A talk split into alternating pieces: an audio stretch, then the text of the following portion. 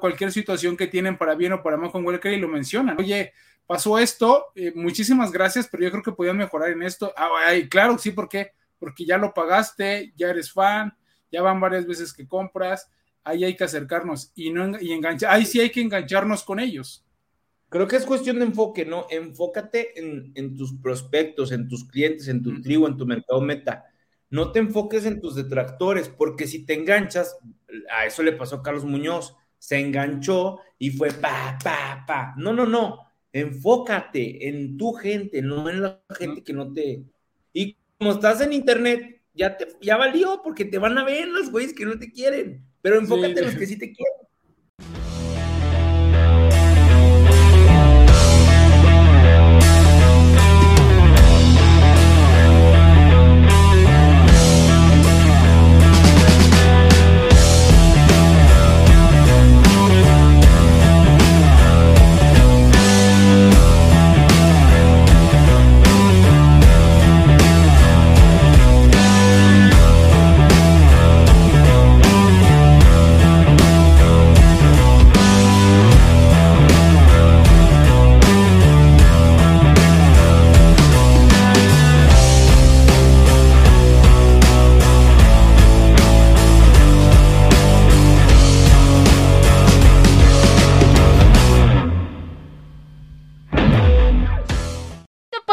Llevado gracias al patrocinio de Panadería y Repostería Saludable Welker. Hola, ¿cómo están líderes? Buenas noches. Bienvenidos al podcast de Godín a Líder de la Industria. Soy Ricardo Granados y hoy me encuentro con Felipe Finance, eh, quien es inversionista, asesor financiero, autor y director general de Millón Financiero. ¿Cómo estás, Felipe?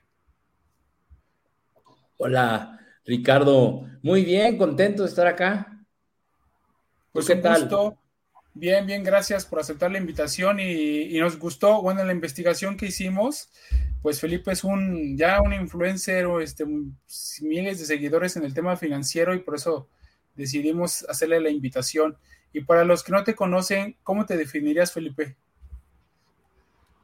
Gracias, Ricardo. Oye, pues el, el día de hoy Felipe se dedica a hacer contenido, pero también en el ámbito empresarial. Soy CFO de una financiera que fundé con un par de socias, eh, un negocio inmobiliario y pues una empresa de consultoría financiera y fiscal que se dedica a ayudar a personas a pasar o a los godines a pasar a líderes de su industria, ¿no?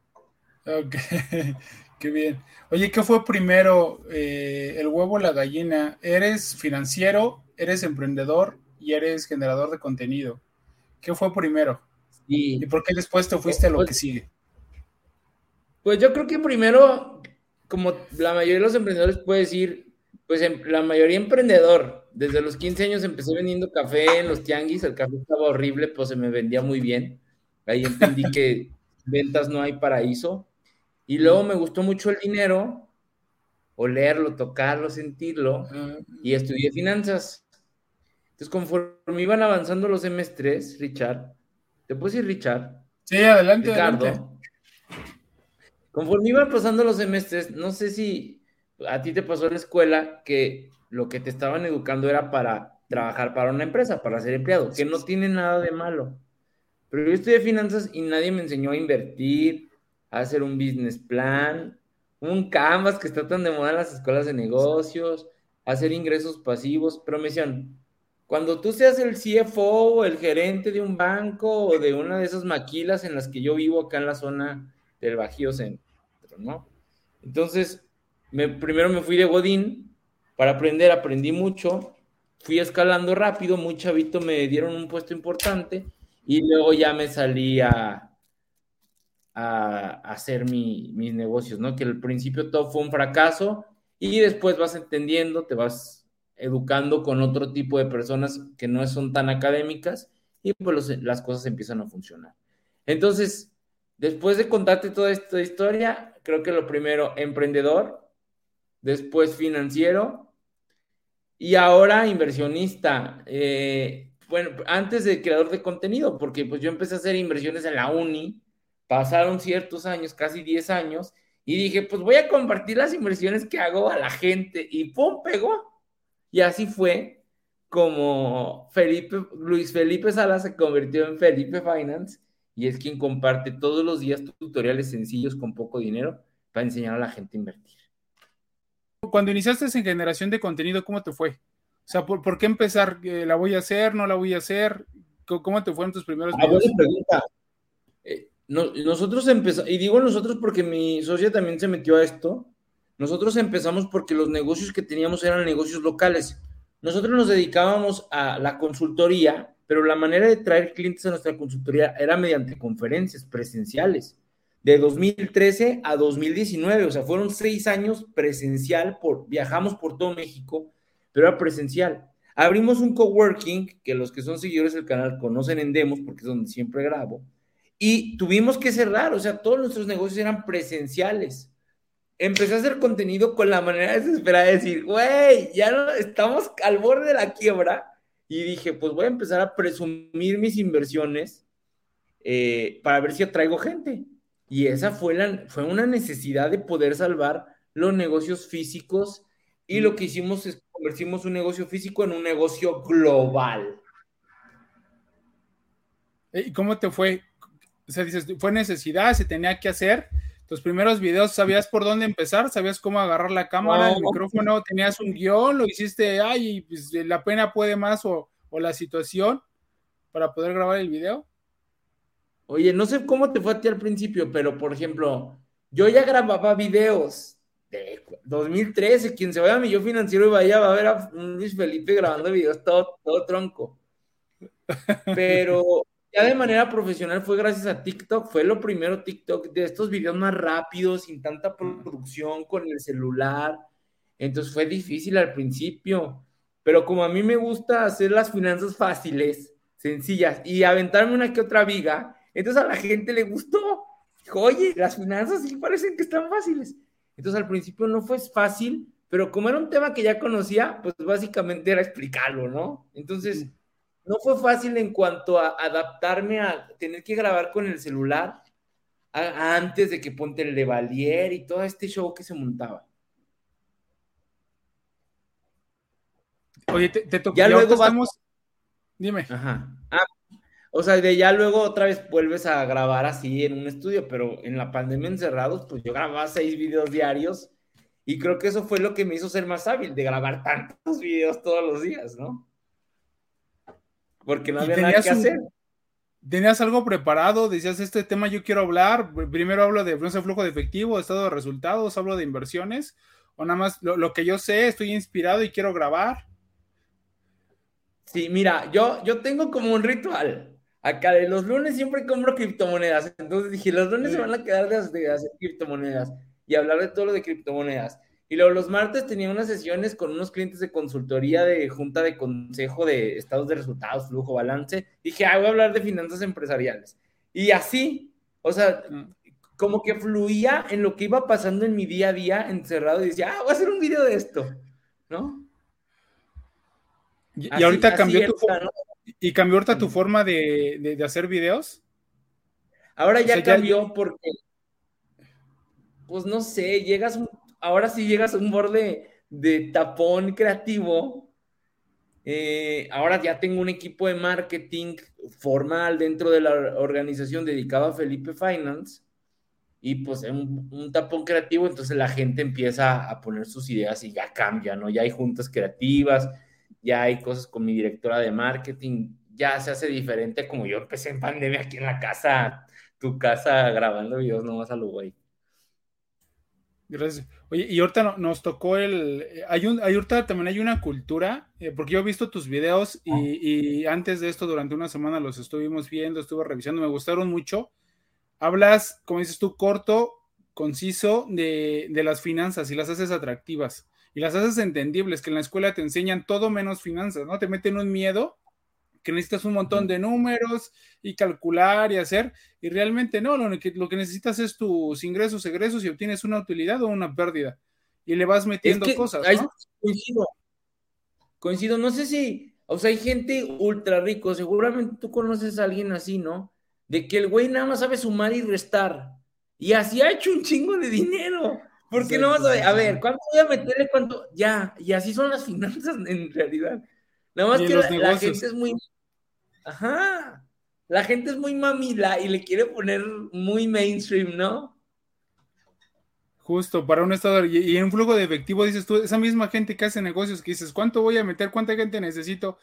¿Cuánto voy a tener de utilidad o de ganancia? Y ya, ¿no? O sea, él desde que inicia un negocio lo hace, sin complicarse nada, ve esas finanzas, hace la ejecución y obtiene el resultado. Si ve que no funciona, lo saca o, le sigue metiendo. Y, y son las personas que hacen los negocios, y son las personas que saben y son las que nos tenemos que acercar. Tú, eso es con tus videos o un flujo de efectivo Oye, pues cuánto dinero tengo y cuánto me voy a gastar en una semana. El jueves ya no voy a tener dinero, ¿no? O sea, sí.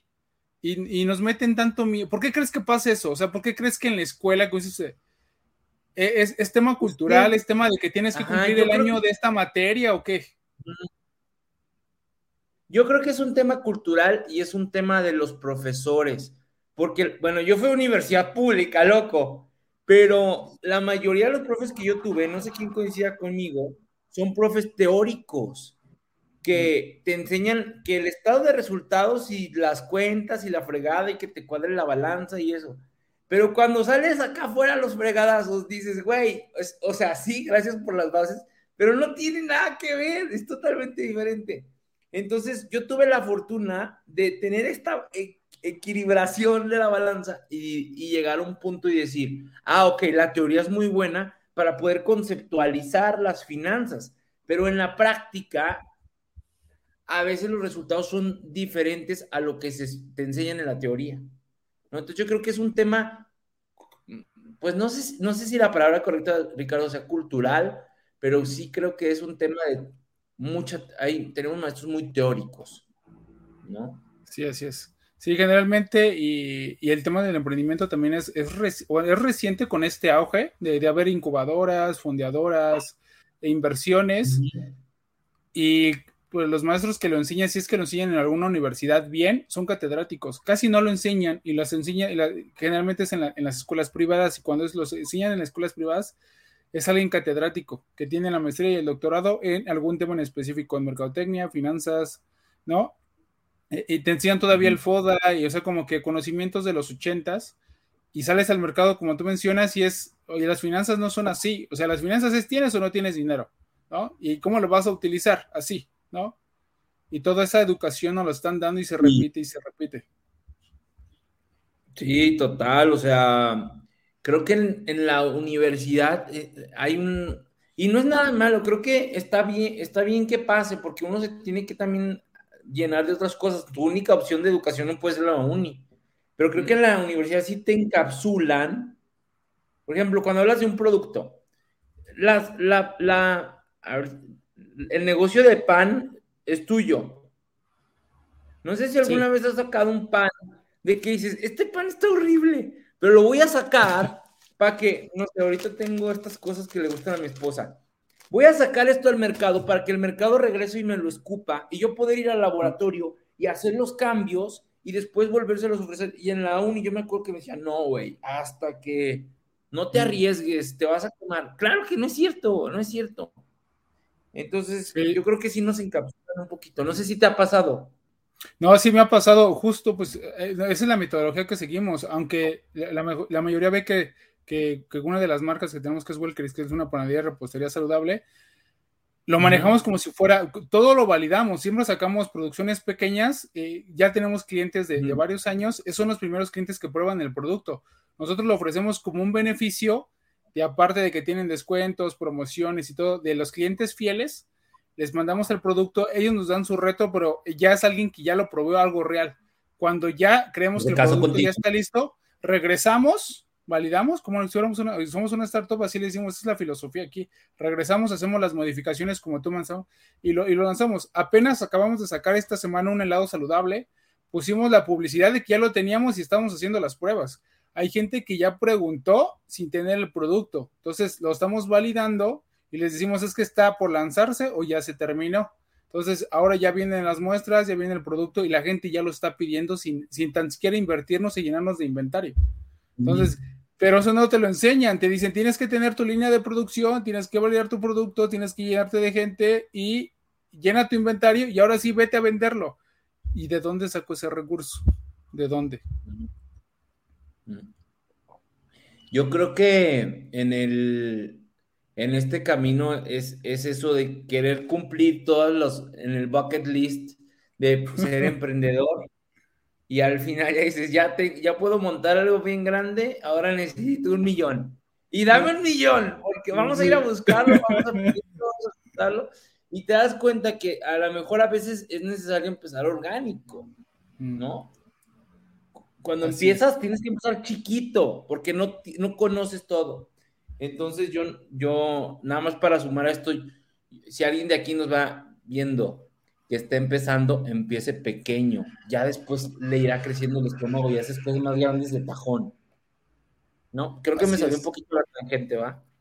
No, no, no, no, está bien, porque es, un, son temas que casi no se hablan y también no, no contamos, lo, no se cuenta lo, lo, lo, el riesgo que tienes y nada más se cuenta lo bonito o en las redes sociales, mira, pues los productos se está vendiendo, ya tenemos mucho tiempo pero la validación y el aguantarte la pena, porque también, como dices tú, si es, yo creo que ahí sí es cultural, porque dicen, no, tu, producto tiene que estar perfecto, tiene que estar bonito, y la mejor caja, o el mejor servicio, y la mejor. Sí, pero, pero si todavía no tenemos clientes. Años, ¿no? En sacarlo. No tenemos clientes, o sea, ¿a quién se lo voy a vender si, si todavía ni lo termino, no? Y ya le metiste, eh, eh, ya, ya registraste tu marca, ya fuiste por el empaque, ya que, que las tintas, que los colores. imprimir 300, 300 cajas, ¿no? Así es, sí, sí, sí, 300 cajas. ¿Y de dónde, no? Y tienes el, oye, es que ¿cuánto tienes de, de, inventario? Oye, no sé, tienes todo tu capital, 60% de ahí, y vas a pagar nómina, y vas a pagar rentas, y pero está el dinero, no, pues no, no, no hemos vendido nada. Pero es que lo tienes guardado ahí en el almacén. O, a veces pasa que no está en el almacén, que está metido en la remodelación, en cosas que no vas a poder recuperar. Entonces también eso se pone duro, porque no lo puedes hacer líquido. Exactamente, sí, aunque sea los pues, activos medios los uh, revendes o los, ¿no? Si llega a pasar algo, que nos, se los decíamos, pero se puede hacer, pero se meten a mucho mercadotecnia, le meten todo Facebook y ese dinero no se recupera, ¿no? Oye, y eh, Felipe, estás, eh, ahorita dijiste, estás en, conferencias, generas contenido.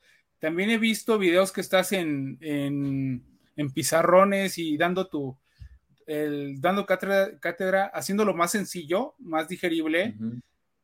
Pero ahorita también hay, hay una, hay una como campaña eh, de las personas y esto pues afectó mucho con lo que le pasó a Carlos Muñoz.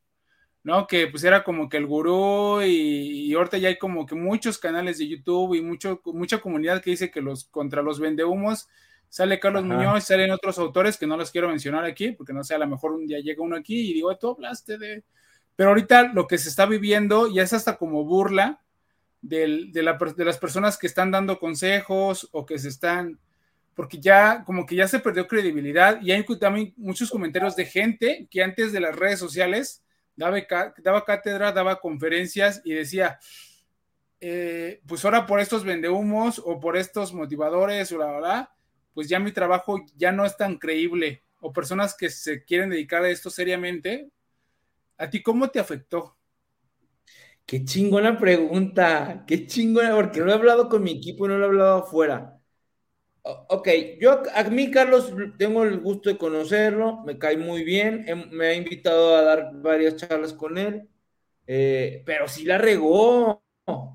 O sea, no nada más su, negocio del instituto se, lo, le bajaron las ventas, nos afectó a todos aquellos que queremos eh, hacer algún tipo de transformación en las personas, porque este negocio ponle que le llamas, que antes le llamaban coaching, que ahora ya, uy, eso es decir el demonio.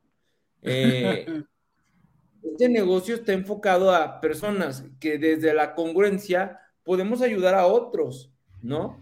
El problema es de la gente que abusó, ¿no? Entonces, ¿cómo nos ha llegado a afectar? Brutal. O sea, aparte de nuestros ingresos por la consultoría, se han bajado por el nivel de bots hate que hay en Facebook y en TikTok de vende humo, alumnos del máster y todas estas eh, cosas, ¿no? Eh, pero cuando uno tiene convicción, cuando uno sabe lo que hace, cuando uno tiene una cartera de alumnos, pues hay que seguir. Pero que afectó, afectó. Y he hablado con muchos, con muchos creadores de contenido en tema de marketing, negocios, ventas, finanzas. Y a todos, a todos nos pegó. Ahora, ¿para dónde crees que vaya esto? ¿Crees que sí se mejore? ¿Crees que ya hay una percepción general? Porque ya, ya hay memes, ya hay burlas y, y sí he visto que, pues que la gente ya no cree en esto, ¿no? Pues es que, ¿qué me vas a vender? O sea, y sale, sale, sale la broma o ¿qué quieres, la propina o el consejo millonario? ¿O, o, que cuánto humo me vas a vender? ¿Crees que esto sí vaya, que ves una mejora? ¿Crees que nada más va a ser pasajero y que vuelva a resurgir esto? ¿O solamente se va a quedar la gente que realmente está sacando provecho con esto? ¿O qué futuro le ves? Sí, yo, yo creo que los infoproductos se van a terminar. Yo creo que 2025 los infoproductos, cada gente, hay, nosotros vendemos cursos desde el 2013, cuando yo era un squinkle sin congruencia. O sea, estoy en este negocio desde hace muchos años y la gente piensa que desde hace dos años. Claro que no. Pueden ir a mis redes en mi yo financiero y ver cuándo se creó la página en la transparencia de la página.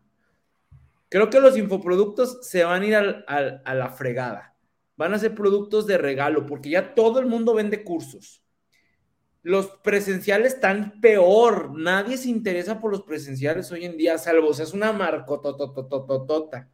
Yo creo que lo que viene, y lo he discutido mucho con mi equipo de marketing o incluso mentores, que es hacer comunidades más fuertes y a tu gente cercana, a la más cercana, ahora sí traerlos a un a un programa más completo, ¿no? Como un club de networking. Nosotros tenemos el reto de verano de, perdón, el reto de inversiones, eh, que hacemos 12 fuentes de ingreso en 12 meses, una cada mes. Entonces, me junto con más de 200 inversionistas, les enseño a invertir y platicamos, y, contamos chistes y mandamos memes.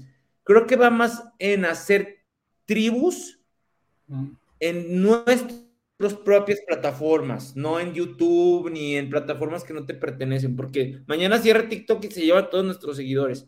Entonces yo creo que ir sacando y empezar a generar estas tribus, ¿no? Creo que para allá va ese negocio, ¿no?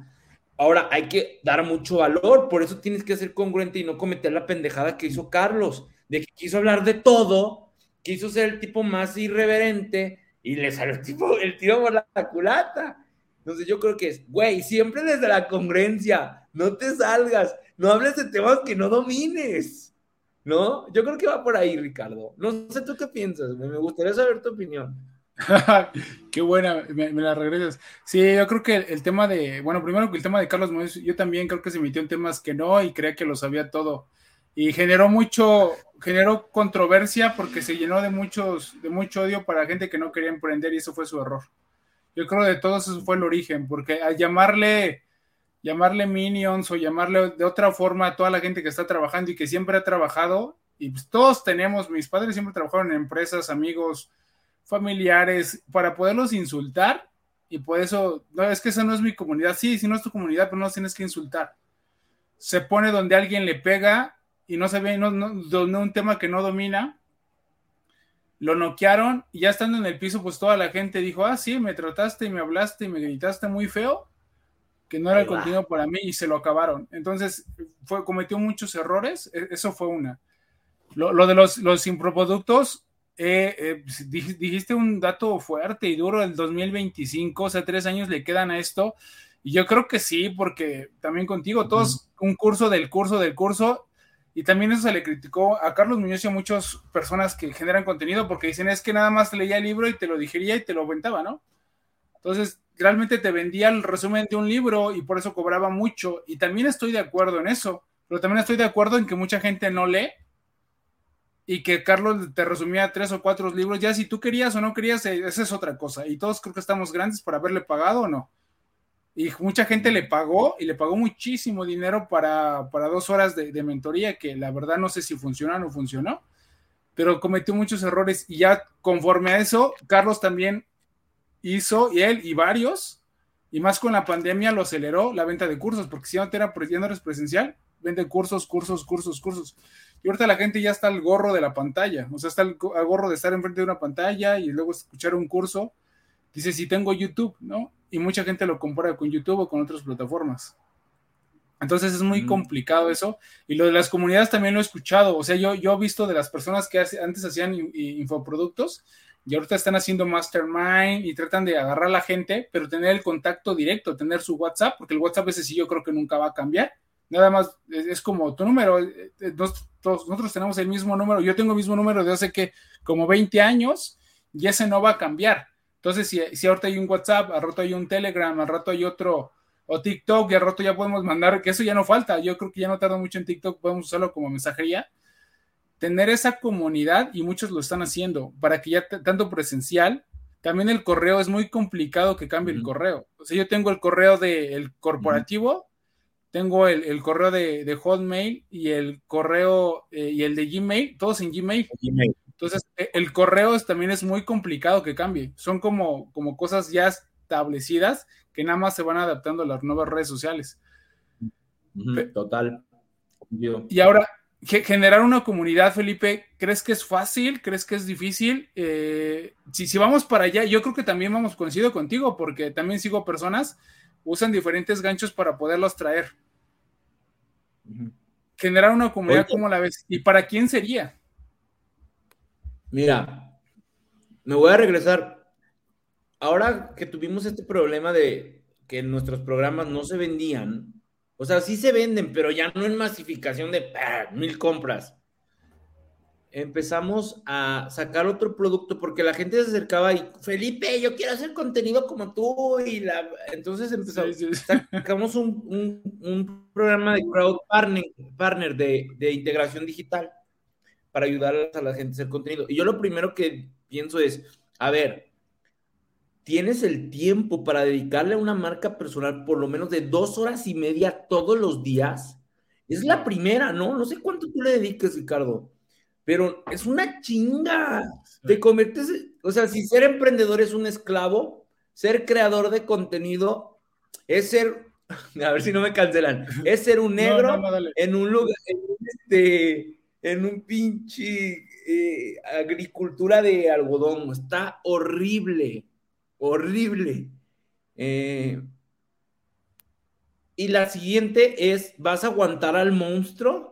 Porque el monstruo está hambriento. Si no le das de comer, adiós, se olvidan de ti y te va a odiar. La mitad de ese monstruo te va a odiar y te va a pisotear. Y a mí me dicen Jordi Rosado, Goofy, un montón de cosas. no sé si te, te ha pegado el hate o se te ha hecho un, viral un video y a veces digo, ay, o sea, necesitas un alguien que te esté cuidando lo emocional porque hacer contenido es muy desgastante, muy desgastante. Sí, y, nada más, sí, exacto. Y, y, también es que son muchos, regresamos al tema de la marca personal iniciando, como dices, me voy a regresar un poquito más. Cuando inicias, crees que va dirigido a tus familiares y amigos y no, no va eso, va dirigido a personas que no te conocen. Y como no te conocen, piensan, piensan que no sabes o tú quién eres para hablar, no para opinar, no para dar un consejo.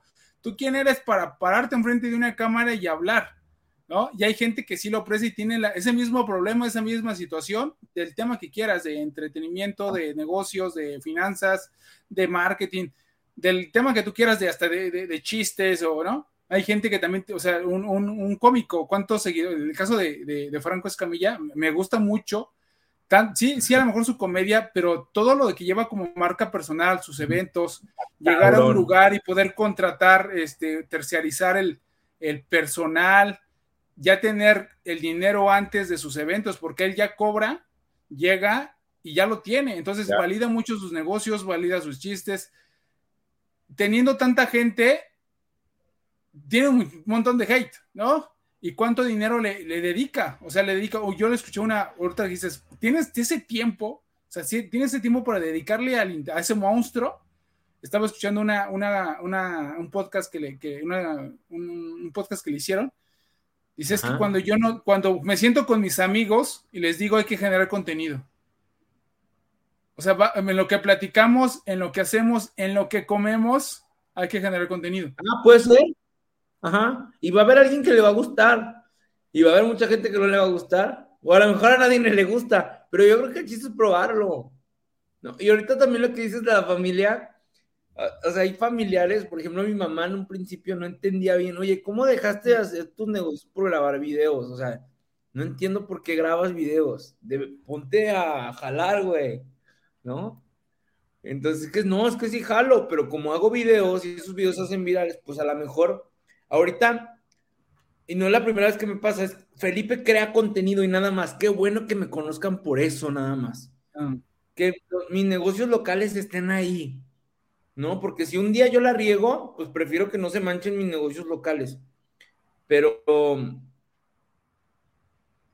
el tema de, de crear contenido la familia nunca somos de que menos. Oye, ¿y lo vale, Felipe? Vale, dijiste, son dos horas y media, es una chinga, el monstruo quiere, tenemos hate. O sea, si lo pintas así, dices, no manches, yo quiero hacer otra cosa, ¿no? Si hay cosas padres que te reconozca la gente, también hay, o sea, a mí también, o sea, que te reconozca la gente, que comente, que te eche flores. Eh, eh, eso es padrísimo. Ya quitando todo lo feo, porque hay un montón, hay, creo que hay cosas más feas, o sea, creo que generador de contenido hay cosas más feas que cosas más padres, pero esas cosas padres son, son increíbles. Ahora, ¿lo mm. vale? Porque tú, o sea, tú estás diciendo, ah, mis negocios acá, mi familia ya se quejó, mi mamá también ya me dice esto, son dos horas y media, el monstruo me come, quieren contenido y si no me olvidan, ¿lo vale?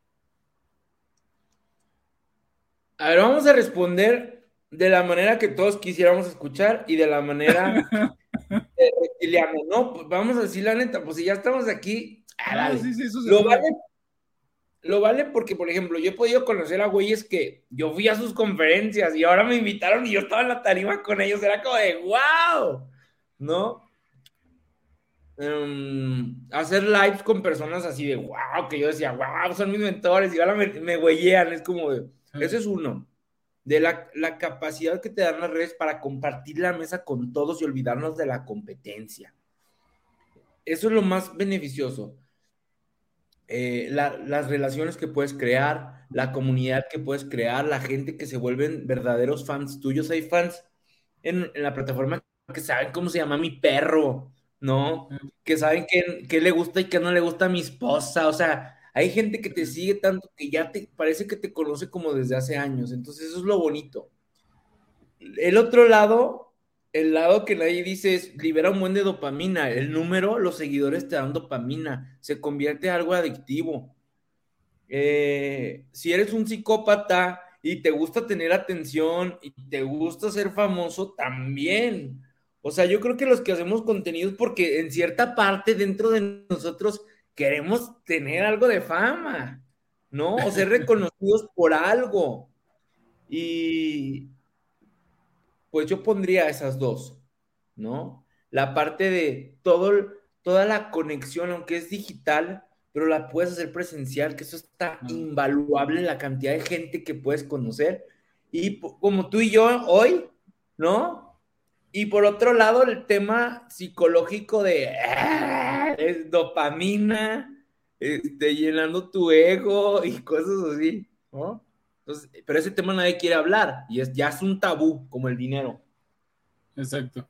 y, el hate, ahorita mencionaste, eh, ¿cómo le haces con el hate? ¿Cómo lo aguantas tú? ¿Cómo lo, cómo lo, lo ignoras? Eh, lo, ¿Te sirve para retroalimentación?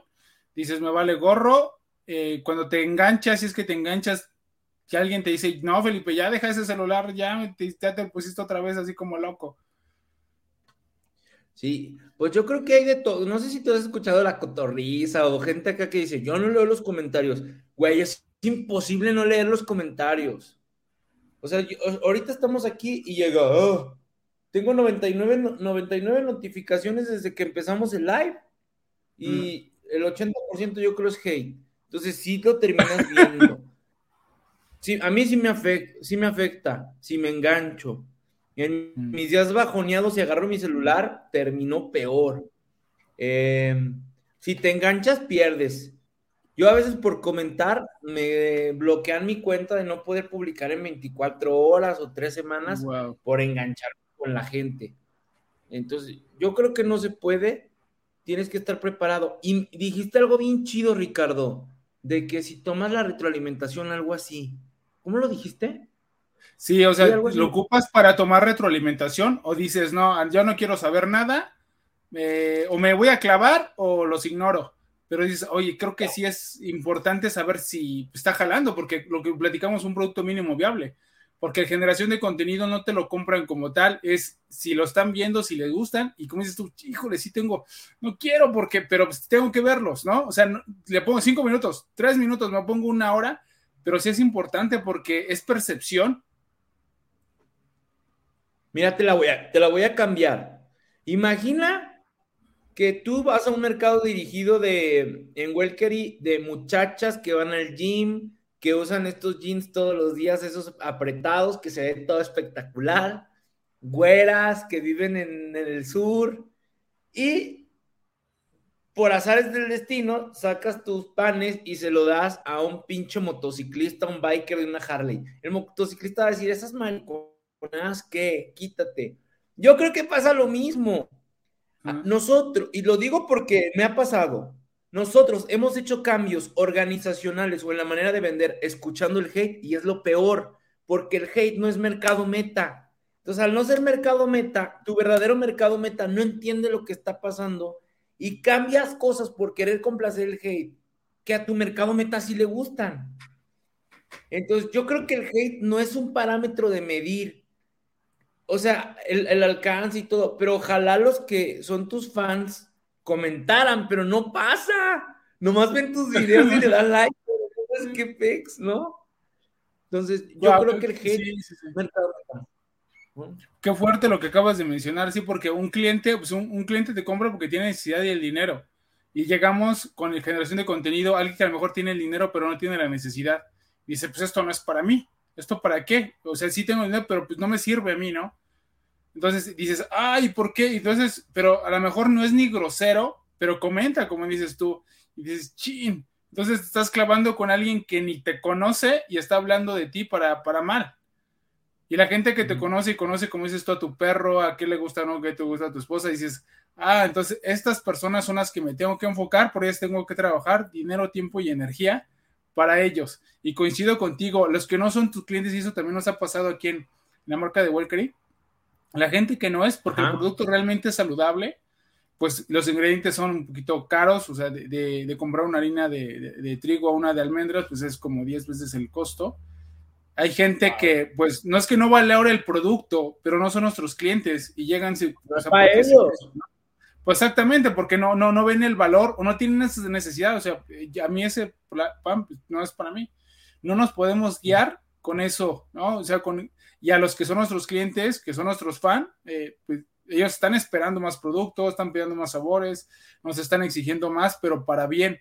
Y cuando, cuando cualquier situación que tienen para bien o para mal con y lo mencionan, oye, pasó, ah, oye, pasó esto, eh, muchísimas gracias, pero yo creo que podían mejorar en esto. Ah, claro, sí, ¿por qué? Porque ya lo pagaste, ya eres fan, ya van varias veces que compras, ahí hay que acercarnos y no y enganchar, ahí sí hay que engancharnos con ellos.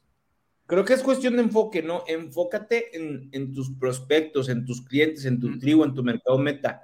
No te enfoques en tus detractores, porque si te enganchas, a eso le pasó a Carlos Muñoz, se enganchó y fue pa, pa, pa. No, no, no. Enfócate en tu gente, no en la gente que no te. Y como estás en internet, ya, te, ya valió, porque te van a ver los güeyes que no te quieren. Pero enfócate en los que sí te quieren. Así es. Oye, dejamos esto un poquito, ya, ya, ya hablamos el, el tema de, generación de contenido, de finanzas, también de, lo, de esta, esta, esta como ola de los vende uno, de los vendehumos, de los infoproductos. El tema financiero, ¿por qué? Hablamos de la escuela, o sea, ¿por qué? ¿Cómo nos lo enseñan? Pero hay gente que no fue a la universidad, o hay gente que terminó eh, la preparatoria, o que sí fue y que tuvo finanzas en, una carrera, porque como que es la de cajón, ¿no? Si estudias una ingeniería, una administrativa, te meten contabilidad y después te meten finanzas. ¿Por qué aún así, teniendo no cultura, teniendo no estudios, por qué nos da miedo hablar en la mesa de cuánto ganamos, de, si invertimos o no? ¿Por qué nos da miedo el dinero? Ese tema del dinero, ¿por qué? ¿Qué, crees que se deba, Felipe? Yo, yo creo que es un tema cultural es, un tema que la televisión nos enseñó cómo comportarnos con referencias al dinero y esto se fue dando, ¿no? Además, en los países que, en los que vivimos, pues hay una inseguridad brutal y nadie quiere andar hablando de cuánto gana. Más bien, más si quiere enseñar, ¿no? es, un tema de idiosincrasia, idiosincrasia, de que la gente, al no, al tener miedo, eh, al, al, tener poca información, pues mejor dice, bloqueemos esto, ¿no? Y a veces, muchas veces el miedo se transforma en ignorancia, y ese es el problema. Y, ah, oye, y quiero agregar algo aquí, porque, por ejemplo, ahorita hay una idea que nos venden de que si tú eres un empleado, eres una basura, nunca vas a ser exitoso. Solo vas a ser siendo emprendedor, ¿no? Y creo que no es cierto, no es cierto, eso es no, mentira. No es cierto. Tienes que, empresario, emprendedor, em, eh, empleado, creo que el gran reto es cómo le hago para hacer más fuentes de ingreso. No para ser millonario, sino para estar más tranquilo, o sea, para mm. que no toda la lana tenga que venir de estar chingándome, ¿no? Tengo algo que por lo menos paga mi coche, no hay pedo, ya tienes una inversión que paga tu coche o que paga una peda, está bien, pero ya tienes algo que está pagando por ti. Yo creo que ese es el reto es bien grande, pero ahorita estamos de moda en las inversiones, pero creo que debemos empezar a poner en la mesa, ya no se puede hacer nada en retrospectiva, pero empezar a poner en la mesa es, oye, estamos en el mejor momento para invertir, hay opciones muy seguras, no te quieras hacer rico de la noche a la mañana, y esas opciones muy seguras en más de cinco años te van a ayudar a pagar tu coche, tu casa, mm. la universidad de tus hijos, etcétera. Sí, así es. Sí, sí, sí. Eso es un tema de, pensamiento ya de nuestros padres, hablar de él. Y cuando tenemos la, tenemos la oportunidad de, invertir, o de, no, no digo, o sea, o también de emprender, de emprender, de invertir, o, de ahorrar. O sea, me refiero no solamente con eso, yo también no estoy de acuerdo. Hay personas que ganan muchísimo dinero de trabajando en una organización, los directores, CEOs y FIO, todos ganan muchísimo dinero y no solamente se a emprender yo les recomiendo que se queden ahí. Si estás ganando bien, tienes una buena vida y ya ni te metes, ya ni te salgas, ahí quédate, ¿no? Y estás trabajando en el mundo. Por eso, por eso el podcast se llama de Godina Lead de la Industria. No dice de Godina Emprendedor o de no, no. Sino realmente lo que estás haciendo crece en tu industria. O sea, crece en tu industria tanto de emprendedor o dentro de una organización o inversionista.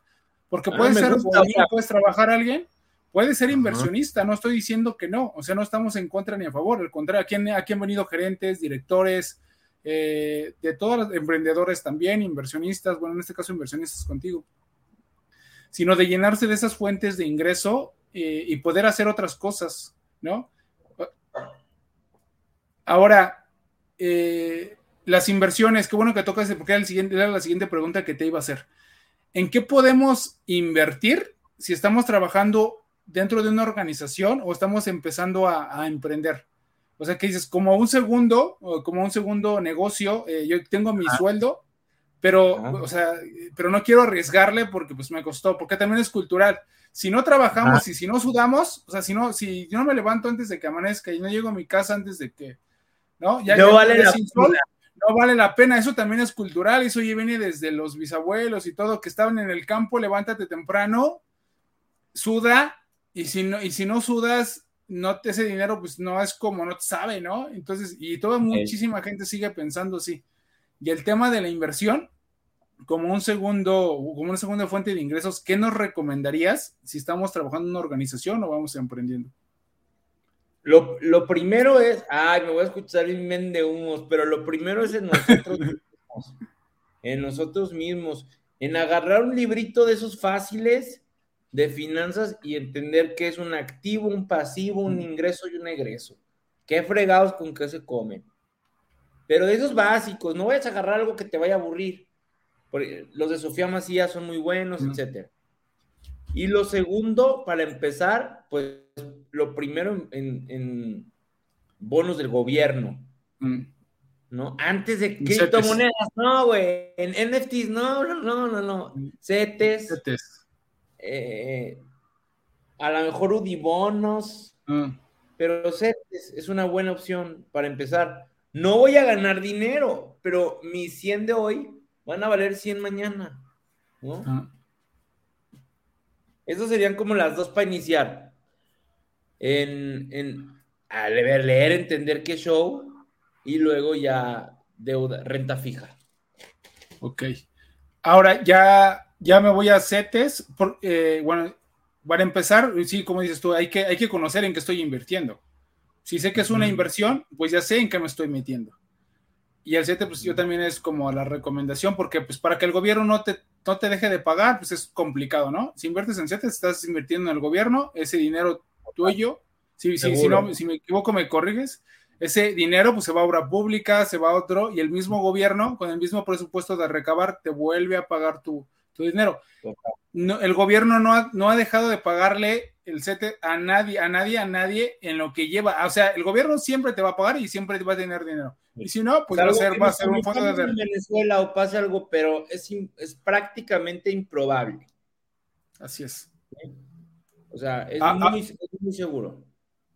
Ahora, ya esto, ya a otro nivel, o sea, yo lo quiero llamar así a otro nivel, porque mucha gente se va ahorita como que hay una hora también en invertir en startups y otra, ¿no? Hay también criptomonedas y NFTs.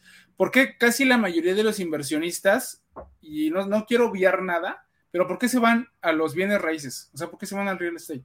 ¿Por qué? Ah, buenísima pregunta. En el, real, en el real estate puedes enterrar tu dinero, ¿no? Y ese dinero puede crecer gracias a la plusvalía, darme flujos, pero eso ocurre con los inversionistas patrimoniales. Quien, quien tiene el problema de, Felipe, tengo dinero, pero no tengo ni una choncha de qué hacer con él. Ah, pues compra eh, bienes raíces. Entonces, el bienes raíces es un negocio patrimonial. El 90% de los más ricos, yo una vez leí, no sé si leíste el libro de Donald Trump con Robert Kiyosaki allá por los 2000 y cachos. El 90% de los más ricos invierten en real estate y yo, ¡wow! Pero en Estados Unidos. la manera de hacer real estate es diferente a la de Latinoamérica.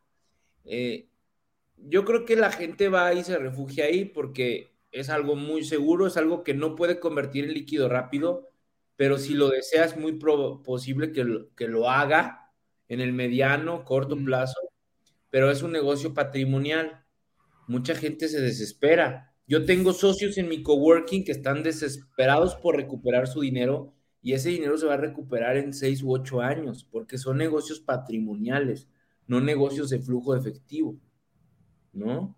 O sea, una renta te da un 5, un 11 anual y me estoy pasando de lanza.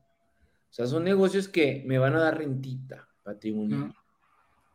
Ahora, hay otros hay otros tipos de inversionistas, los de la old school, que son bolsa de valores, acciones, commodities, metales, ETFs, y los de la new school, que son crowdfunding, Internet 3.0, NFT, bueno, eh, todo el tema de criptoactivos, eh, inversionistas, inversiones de especulación como cannabis medicinal, futbolistas, arte. Entonces también hoy tenemos unos ancianos rucos, tenemos un montón de millennials, centennials, queriendo hacer un montón de inversiones en diferentes sectores, ¿no?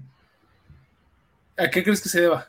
O más bien, no crees que se deba, es porque está ahorita. Más bien la pregunta es, ¿qué piensas de los dos lados? O sea, de la gente que todavía está pensando en que el oro vale y conforme a la cantidad de oro se están imprimiendo billetes, y lo real, o sea, el real estate es porque está el edificio y lo puedes ver, mira, ahí está mi dinero, y esta nueva ola que dice, es, mi dinero no se ve, ahí está, está encriptado, ¿no?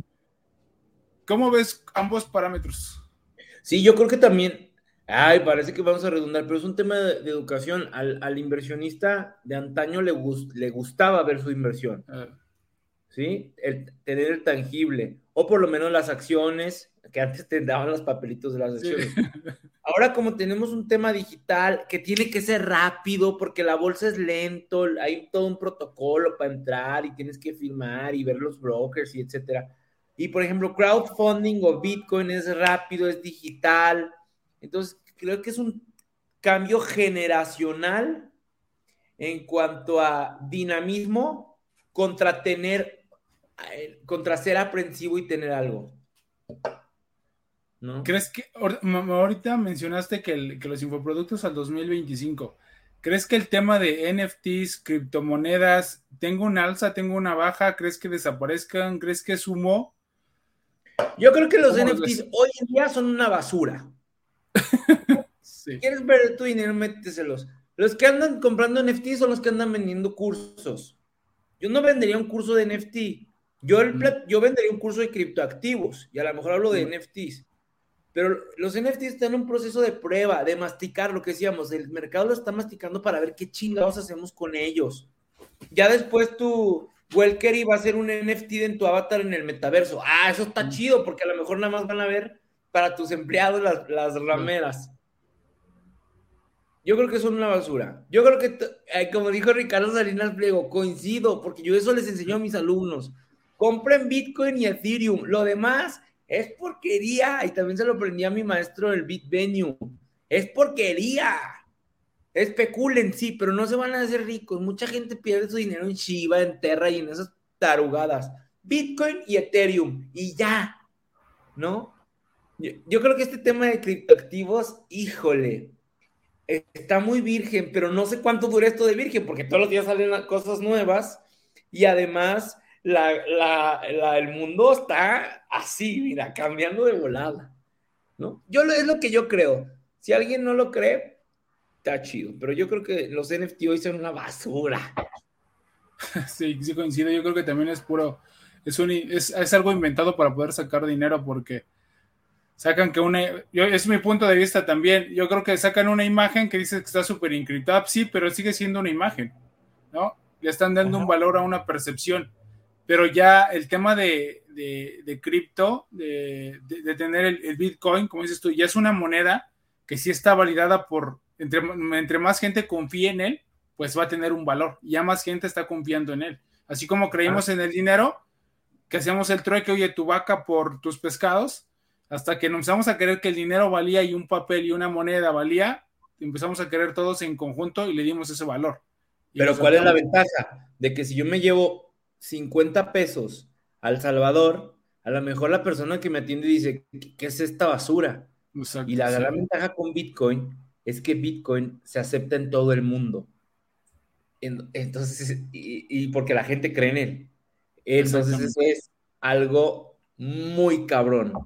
Es lo mejor que, lo mejor, no, no lo mejor. Una de las mejores cosas que ha inventado el, ser humano o que, ha, o que le ha dado, ¿no? Entonces, Dios tenga en su santa gloria a Satoshi Nakamoto o quien sea que sea, porque ese güey vino a cambiar el mundo de una manera bien descentralizada y anónima, que es lo mejor. Dijo, yo no quiero problemas, agárrense y esto es para la humanidad. Así es. Sí, eso fue un invento como el Internet, ¿no? Que es aplicable en todo el mundo. El bit, eh, sí. Así es. Es que, eh, ya, para cerrar esta idea, es que el Internet se creó para transferir información. Bitcoin en realidad se, se inventó para quitar el tema del doble gasto. Mm. los 100 que te mando son los 100 que me descuentan. Y eso se llama transferencia de valor.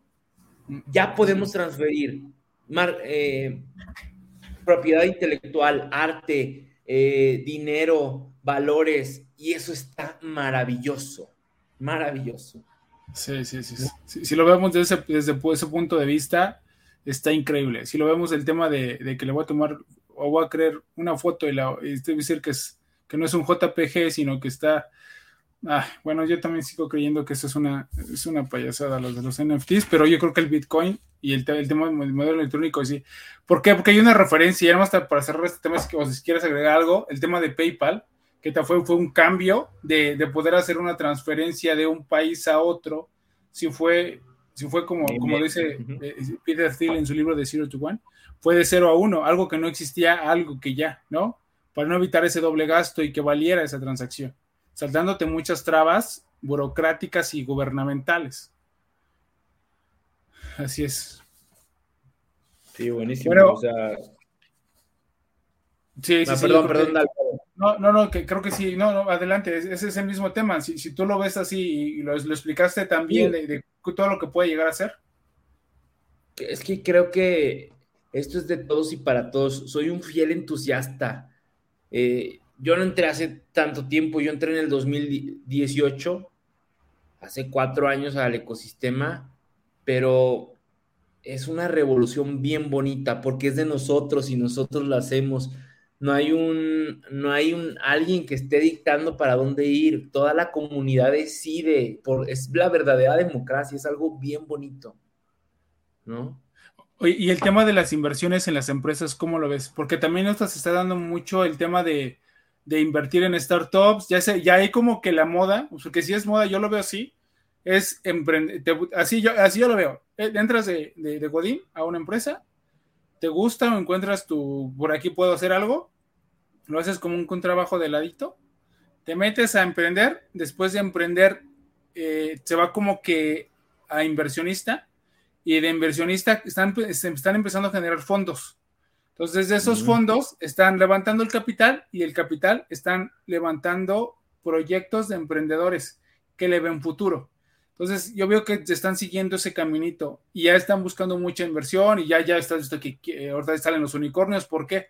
Porque como ya hay muchos fondos, están buscando esos, esas ideas, como dices tú, rápidas, porque son rápidas, por eso es una startup, con, con crecimiento exponencial ¿Cómo ves ese tema de esas inversiones? Porque también lo que se están diciendo es que se está creando una burbuja de que hay muchas fondeadoras, hay mucho dinero invertidas en ella, ya hay emprendedores o proyectos que, pues, a cuántos pegan uno de 20, ¿no? Y hablamos de los unicornios, pero pues ese unicornio hay como 200 o 300 que no pegaron de ese fondo.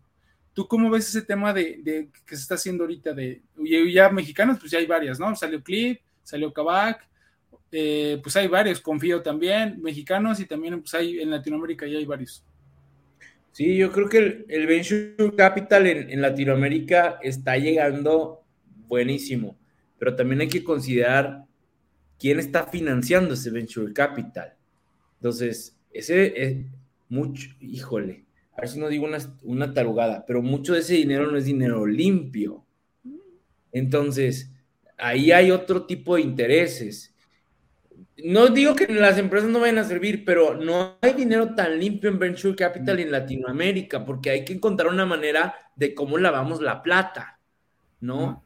Y estos nuevos eh, emprendedores, cabrones que van de cero a, fregones, eh, están tomando de ahí eh, estas, estas alianzas de, y, ajá, yo creo que también hay un tema ahí medio, medio sucio pero, wow, ojalá alguno de nosotros pudiéramos estar siendo un unicornio, ¿no? Está buenísimo la oportunidad que se está abriendo para la gente que quiere emprender y la gente que quiere eh, sacar modelos disruptivos para que estos fondos de inversión que empezaron los gringos y ahora están haciendo fondos de inversión latinos o mexicanos, está bien padre, ¿no? Me parece interesante que la manera de evaluar, como lo hacen en el gabacho, no tenemos el mercado, no tenemos el tamaño del mercado para evaluar una empresa como lo hacen en el gabacho.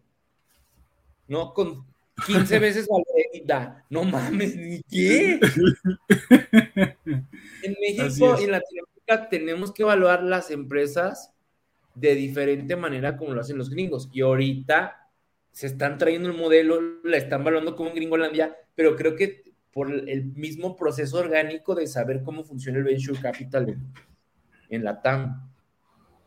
Así es. ¿Y una inversión ahí la recomendarías o no? Tanto como crowdfunding como directamente a un fondo o a un emprendedor. Okay, bueno, ya quitemos los fondos, quitemos los fondos, quitemos los fondos. ¿A, crowdfunding o directo con emprendedores? ¿Cómo lo ves? Directo con emprendedores nosotros lo hacemos en, en Vertil y nosotros no lo hacemos con el tema de variable. Nosotros lo hacemos con crédito, ¿no? Eh, con impulsor a, crecer. Entonces, eso lo veo muy bueno teniendo un pagaré, un buen contrato de mutuo o una asociación en participación, un contrato. Eso me parece perfecto, si lo veo como capitalista.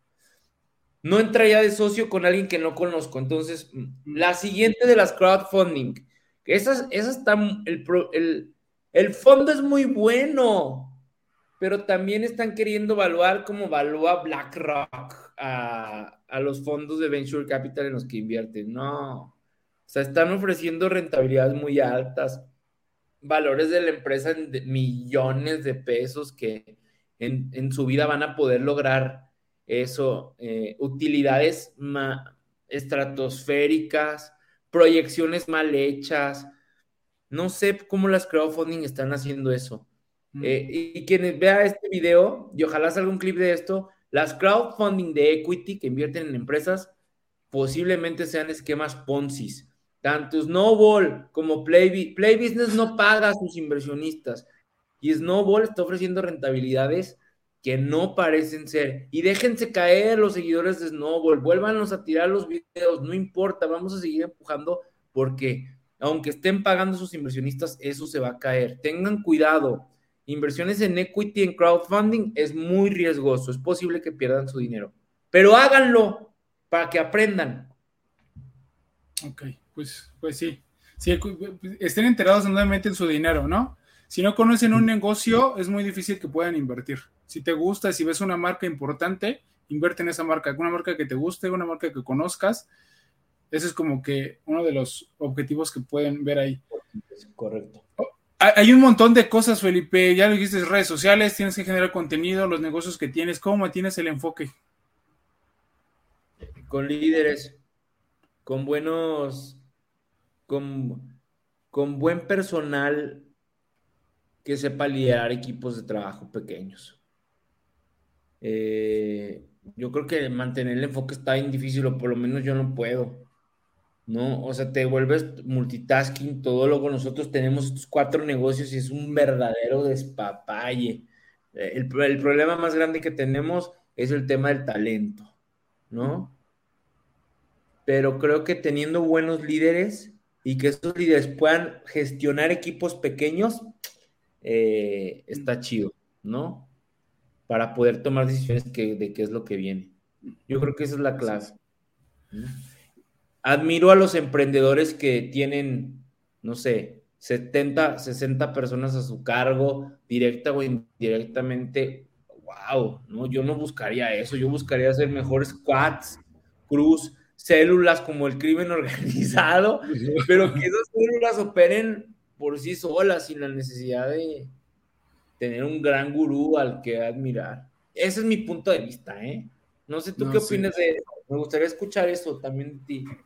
No, y, pues sí, porque ya no le juegas al superhéroe, ¿no? Y si la gente no sabe qué hacer, lo primero que hace es buscar a Superman. Y dice, ¿dónde está? ¿Dónde está Superman? Y, o Batman, ¿no? Y, y agarran y ponen el, el, logo de Batman allá para que llegue el emprendedor o, o el director y resuelva todo y los policías dicen, ah, pues como, como en la película, ah, pues ahorita llega, ahorita resuelve, ¿no? Y, el emprendedor, pues sí, hay gente que sí, a mí no me gusta, que agarra y que se sienta, oye, ya resolví esto, y ahora el marketing tiene un problema, y voy y resuelvo, y, y también acá. Primero terminas bien cansado, ¿no? La edad que tengas, terminas bien cansado porque es mucha energía. La gente ya no puede tomar decisiones porque dice, no, pues que si hasta aquí, pero si no pasa algo allá, ¿no? Entonces, hasta que llegue el superhéroe de la película va a resolver todo. Y si la gente, y si le quitas al superhéroe, ¿qué pasa? Pues la policía hace lo que le toca, los bomberos hacen lo que les toca, los doctores hacen lo que les toca. Y empiezan a trabajar como esas pequeñas células. Yo me cargo de la, de, la seguridad, tú te cargas de los incendios, y, y, si ustedes no pueden, llega, llegamos nosotros, el hospital, y con nuestras ambulancias, y resolvemos, pero hay que resolver entre todos esas comunidades. Y también estoy de acuerdo. No sé si esa analogía o se, me ocurrió con, lo que acabas de mencionar, pero son, son esas, son esos, este, esas comunidades, ¿no? Que, que pueden resolver las cosas. Sí, o resolver un reto o un problema, pero va a pasar que en un principio no es así. En un principio hay que estar en todo y en a veces en todo y en nada. Y poco a poco hay que buscar que la empresa pase otra etapa en donde ya pues, ok, ese no es mi problema, por favor resuélvanlo, porque están cargando los problemas de todos, no, está horrible, horrible. Sí, sí, coincido consigo. Dos, ¿Qué más? Tres, última. Tres libros favoritos, ya, ya, ya que... Ah, eh, ah, tres libros favoritos, ¿qué te marcaron? Tengo uno que me gusta un montonal, no sé si lo ha leído, Scaling Up de Bernard ah, está, sí, está, padre, ahí lo tengo, aquí, aquí está. Aquí, ah, sí, está bueno, uno morado. Es, getting out Para la gente que está viendo el video en YouTube o que... Así con post-its, así lo tengo. Sí, aquí, lo, aquí lo, tengo y está, está lleno de post-it. Y este no es un libro como. Para mí, este es el tercer mejor libro que he leído. Ya vieron varios libros, sé que sí leo. Este es el mejor, pero este consulta, este es como que a cada rato regreso, mínimo una vez a la semana, a ver, regreso y cómo es, y cómo es, y cómo es, y, no lo termino de leer. O sea, eh, eh, y te lleva de la mano, ¿no? Te dice, Sí. Eh, antes de pasar a esto, lee este libro, este libro y este libro. Cuando empieza en el capítulo 1 te dice, lee el mito del emprendedor, que este es, ese es mi segundo libro, y el de Lean Startup, para que sepas que es un emprendedor, te habla director, técnico y emprendedor. ¿Cuál de los tres eres? Y si no, ni te metas, ni te metas. Y en la de Lean Startup, de Eric Rice, te dice, no, no la cagues, lo que estábamos platicando al inicio es, valida tu producto, ¿no? Y así te va guiando. Entonces, o sea, te va guiando el libro. O sea, si, haces todo a pie de la letra, tardas como unos tres años en leerlo, ¿no? O un año o dos años para que realmente le saques provecho. Es un librazo. Me encanta, me encanta el tema. Me encanta el tema de cómo estructura la junta. No me encanta tanto lo que sí, o sea, me encanta el libro, pero no me encanta tanto tanta junta. Eso es lo que no me encanta tanto. O a lo mejor no lo estamos ejecutando de la mejor, mejor, la mejor forma. Y luego tengo dos no, es que tengo, es que sí, también me gusta leer machín, pero ahorita se me vienen dos. The Outliers, los fuera de serie, y eh, la estrategia del Océano Azul, pero por ah, un cariño que le tengo del pasado. Esos dos, más, no tan técnicos, sino más así como de vivenciales. Este, el, ter, el tercero, Los secretos de la mente millonaria de T. Es un ah, super. es un librazo. también es uno de los mejores libros que he leído, de, la, emoción a la acción. Eh, y sí, a lo mejor se escucha como de millonario y, de humo, pero es más de acción y de hacer las cosas. Es, como el, también el libro de Piense y hágase rico. Si ves, escuchas la, si ves la portada o el título, dices, güey, eso es como vende humo o es puro humo, es para pensar y me voy a llenar de dinero, no. Sino realmente son las entrevistas a personas importantes y cómo lo lograron. Así es, eso también es un universo. eso, o sea, Dale Carnegie dejó una lana y dijo, voy a dejar la fórmula entrevistando a la gente. Y los 17 hábitos, o sea, eso para un seguidor de Rusarín es humo, pero el tema es tan profundo el tema de Tijar Becker es tan espiritual y cuando estudias la biografía de ese cabrón dices, ah, ahora entiendo por qué ese cabrón habla así y los decretos y no, no, no, no, no, buenísimo. Y yo, ahorita son los que, son los que me acuerdo, esos cuatro. Pues, sí, son, son, unos libros los que mencionaste. Oye, la última pregunta y pasamos a otra, otra etapa. Eh, ¿Tienes una rutina? ¿Tienes una rutina? O sea, yo me levanto a la semana y el fin de semana o cómo van saliendo las cosas o... Hoy no. Hoy no. A veces sí. Cuando hago el club de las 5 de la mañana, que también es buen libro. De Robin eh, Sharma, sí. De Robin Sharma. Al monje que vendió su Ferrari. Es que si le descargamos salen, muchos. Este. Ahorita no. No. Me levanto. A veces me voy a la, en la tarde a la oficina. A veces me voy en la mañana. Eh, la única rutina que tengo es tomarme un, un licuado en la mañana. Salir con la con, mi mascota aquí a un campo que hay acá atrás, pero no tengo una no tengo una rutina, ¿no? Hoy en día no no me no me funciona la rutina, ¿no? Ok, eh, Felipe, pasamos a la última, a la última sección. Te voy a decir una palabra, por favor, la primera palabra que te venga a la mente. ¿Listo? A ver, a ver, dale. Amor. Eh, eh, relación en pareja. Ah, dije varios, ¿verdad? Líder. Inspiración. Finanzas. Mm, espectacular. Inversión. Libertad. Empresa. Complejo. Pasión. Emoción. Emprendedor. Sal de ahí rápido. Inspiración. Eh, familia. Tecnología. Transformación. Amistad. Algo invaluable. Futuro. Prometedor. Startup. Ah, ay, aquí no puedo en una. Reto de generar cambios. Talento. Usarlo. 59 claves para salir de la hueva financiera.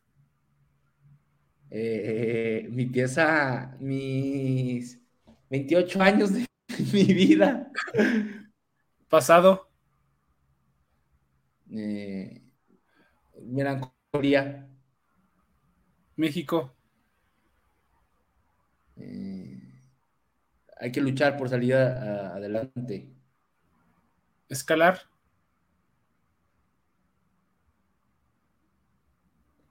Difícil. Pero vale la COVID. Eh, ya salí. es que no nos vimos la otra vez porque yo tenía COVID, ¿no? sí, así hace una semana. Jefe. aprende. Ah, o sea, aprende a no ser. Equipo. Algo, algo importante para crecer. Disrupción. Locos. Familia. Muy importante. Innovación. Usar para mejorar. Felipe. Eh, ay, cabrón, voy a llorar. Este. Es que. Mira, hoy doné, hoy doné sangre, fui a donar sangre para mi mamá que está en un proceso de cáncer. Entonces ando como en una introspección. Eh, no sé, alguien que se está redescubriendo, redescubrimiento. Ok, pues eh, padrísimas sus respuestas. Me voy a regresar a una, casi no lo hago, no me lo he hecho su segunda vez y va a ser contigo. ¿Por qué emprendedor, por qué emprendedor salte de ahí rápido? O sea, brinca, no, no de que te salgas a la chingada, o sea, de brinca. El ser emprendedor es una putiza. Pero brincar a dónde? O sea, brinca a convertirte en empresario. ¿No? A eso me refería. Sal de ahí. Emprendedores. ¿Cómo te conviertes en empresario? Cuando empiezas a delegar los problemas y que esos problemas se resuelven sin que tú tengas que meter la cuchara, e incluso sin que tú sepas que el problema ocurrió. Wow. ¿No? Es una friega ser emprendedor, una friega. Yo sé que aspiracionalmente está bien bonito, pero es bien desgastante. Hay que salir rápido. ¿No? Sí, coincido contigo, coincido. Sí, nada más es como, como, voy a hacer otra analogía, a ver si, si, coincides conmigo, es como terminar, como terminar o tener el título de la universidad, ¿no? O sea, nada más es tenerlo, porque no te sirve para nada, pero ya lo tienes, o sea, ya lo tienes, ahora sí ponte a trabajar. O sea, llega de emprendedor y, y ya está, ya lo tienes, ya está el título, ahora ya salte de. ¿no? Delega, crece, escala, y no es, difícil, no es fácil. O sea, tú lo dijiste también, tu respuesta es claramente es bien complicado. Y lo dice en el libro de, de, Ben Harnish, ¿no? O sea, la startup se está, pues puedes comprar o hacer un producto, pero el tema del crecimiento es donde, oh, ahí es donde tiene, entra más gente, delegas, tienes que hacer los procedimientos para que todo siga funcionando igual y también en el mito, en el mito del emprendedor también lo menciona. Y ahí es donde tienes que brincar lo más pronto posible porque esa etapa te come mucho, te come vida esa sí, Sí, sí. O sea, es peor que es peor que ser un gerente, un GM o un directivo en una empresa. Por eso tenemos que buscar darle la vuelta o, tener los sistemas adecuados para que me permitan como emprendedor atender gente sin entregar mi vida, porque de eso no vale la pena. No, no venimos aquí para trabajar ni para hacer dinero, venimos para ser personas felices, que podamos convivir con las personas que amamos. Y muchos vivimos en un error a veces, me incluyo en el pasado, de querer chingarle y sacar lo mejor nomás por plata, nomás por emprender. Necesitamos arreglar eso para dedicarnos a cosas que valen más la pena. Sí, justo, lo dijiste Me encantaron tus palabras. Por último, para terminar, un consejo que le darías a alguien que quiere emprender, a un generador de contenido y a alguien que se quiere dedicar a finanzas. Bien. Que va empezando en las tres. No hagas nada por dinero, ni dejes de hacer nada por dinero. ¿Ok? No hagas nada por dinero, ni dejes de hacer nada por dinero. ¿Ok?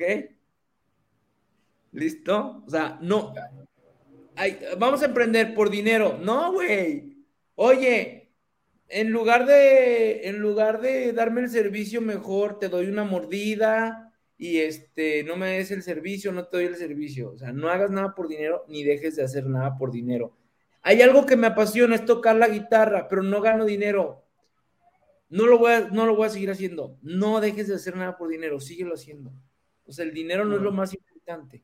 ¿De qué te sirve tener dinero si no tienes tiempo? Lo que pasa a muchos. ¿De qué te sirve tener tiempo y dinero si no eres feliz? ¿De qué te sirve tener tiempo y dinero si tu familia está enojada contigo o no le hablas a las personas que amas? Puta. Entonces yo creo que tenemos que buscar todo. El dinero no es el enfoque. Y ahorita estamos viviendo eso.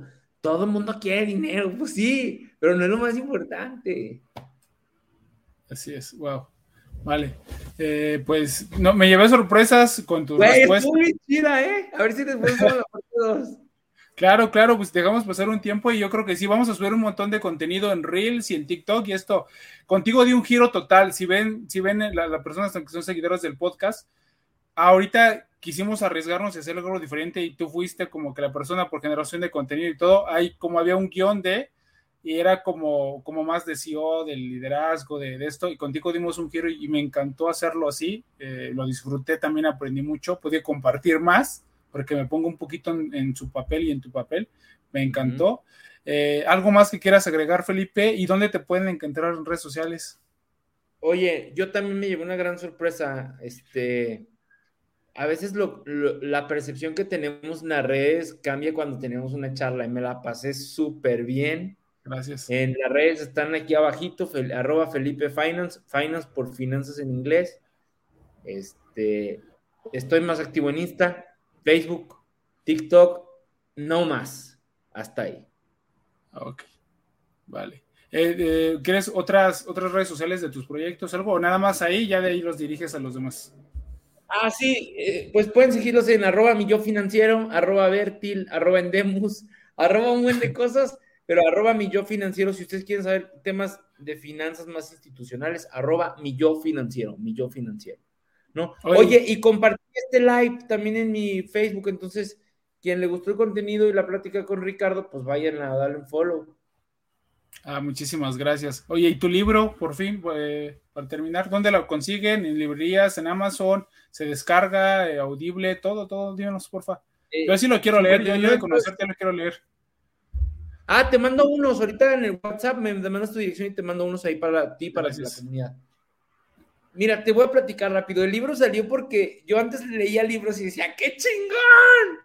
Pinche Robert Kiyosaki, pero no mm. entiendo ni madres, ¿no? entonces, yo hice el libro ya hace unos años, hace cuatro años o cinco, de 59 claves que te ayuden a salir de la zona de confort, de la zona de hueva financiera, como yo le llamo. Que no quiero sonar trillado, pero es la zona en donde me muevo. Eh, busco dar un paso más hacia adelante porque tu zona de hueva financiera equivale a tu zona de ingresos. Entonces hay 59 lecciones con tareas para que te pongas a hacer la tarea y veas que sí puedes aplicar el apalancamiento, el interés compuesto, la diversificación en tu vida y de manera sencilla.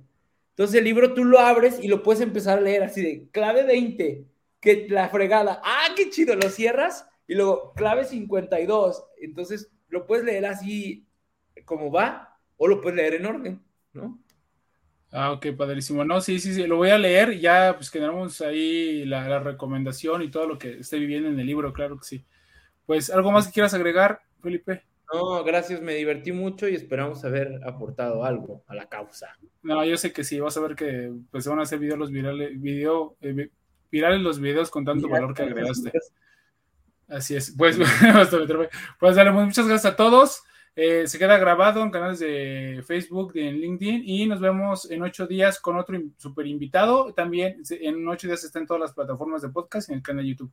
Nos vemos, Felipe. Gracias a todos. Hasta luego. Abrazo financiero. Este podcast es llevado gracias al patrocinio de Panadería y Repostería Saludable Welkery.